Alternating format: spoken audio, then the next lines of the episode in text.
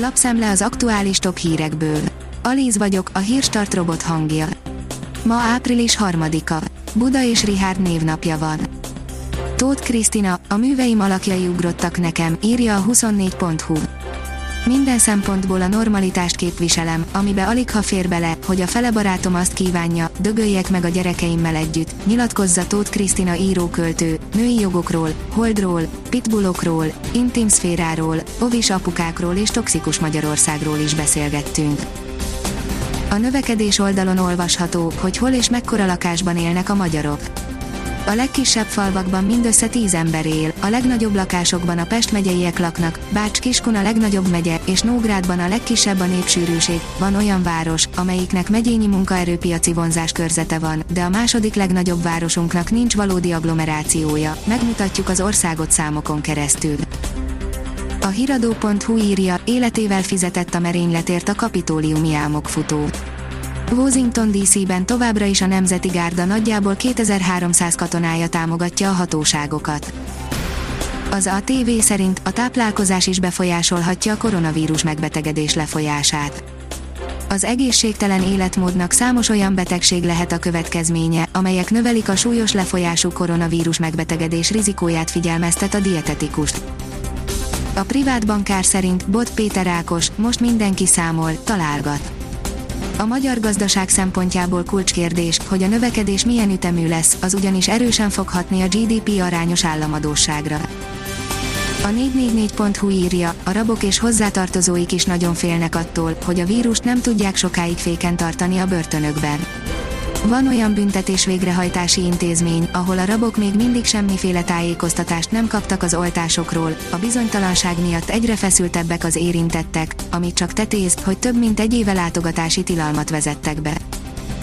Az Eurosport oldalon olvasható, hogy indul a hajrá, ki lesz a befutó a La Ligában. Tíz fordulóval a spanyol bajnokság vége előtt újra nyílt a küzdelem, a három nagy közül bármelyik behúzhatja a láligát, hiszen hátra van még pár rangadó, ráadásul negyedikként ott lesi a lehetőséget a Sevilla, mely akár a mérleg nyelve is lehet a sorozatban. Az Infosztárt oldalon olvasható, hogy a zárt tarol a vírus, de nem foglalkozunk vele. A levegőben történő terjedés a fő módja annak, ahogyan a koronavírus fertőz, mégsem figyelünk oda eléggé a levegő minőségre zárt terekben, pedig még a széndiokszid szint is kapcsolatban van a vírus terjedésével. A Promotions szerint a Békés Szentandrási főzde húsvéti sörökkel rukkolt elő, a nyúlon túl. A Békés Szentandrási főzde nem titkolt célja, hogy az év minden szakában az alkalmakhoz illő, izgalmas, limitált kiadású sörökkel rukkoljon elő, íme a limitált kiadású, nyúlon innen nyúlon túl sörsorozat. Most tehette be a kaput a drágulás a magyaroknál, írja a napi.hu. Úgy tűnik, a cigaretta ára elérte azt a szintet, ami már lépésre készteti a magyarokat, az utóbbi két jövedéki adóemelés 200-250 forinttal is növelhette egy-egy doboz cigaretta árát, ráadásul ez a drágulás hirtelen jött, nem finoman, fokozatosan, mint az elmúlt években. A 24.20 szerint Hergiorson meg kell szüntetni a selejtezőket.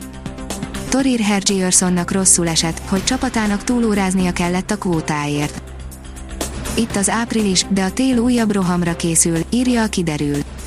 Már a húsvéti hosszú hétvégén is hűvös, szeles időre számíthatunk, azonban kedden újabb erős hidegfront éri el hazánkat, tovább mérsékelve a nappali felmelegedést. A Hírstart friss lapszemléjét hallotta. Ha még több hírt szeretne hallani, kérjük, látogassa meg a podcast.hírstart.hu oldalunkat, vagy keressen minket a Spotify csatornánkon az elhangzott hírek teljes terjedelemben elérhetőek weboldalunkon is.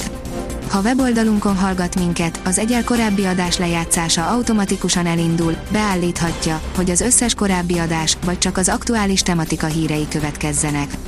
Köszönjük, hogy minket hallgatott!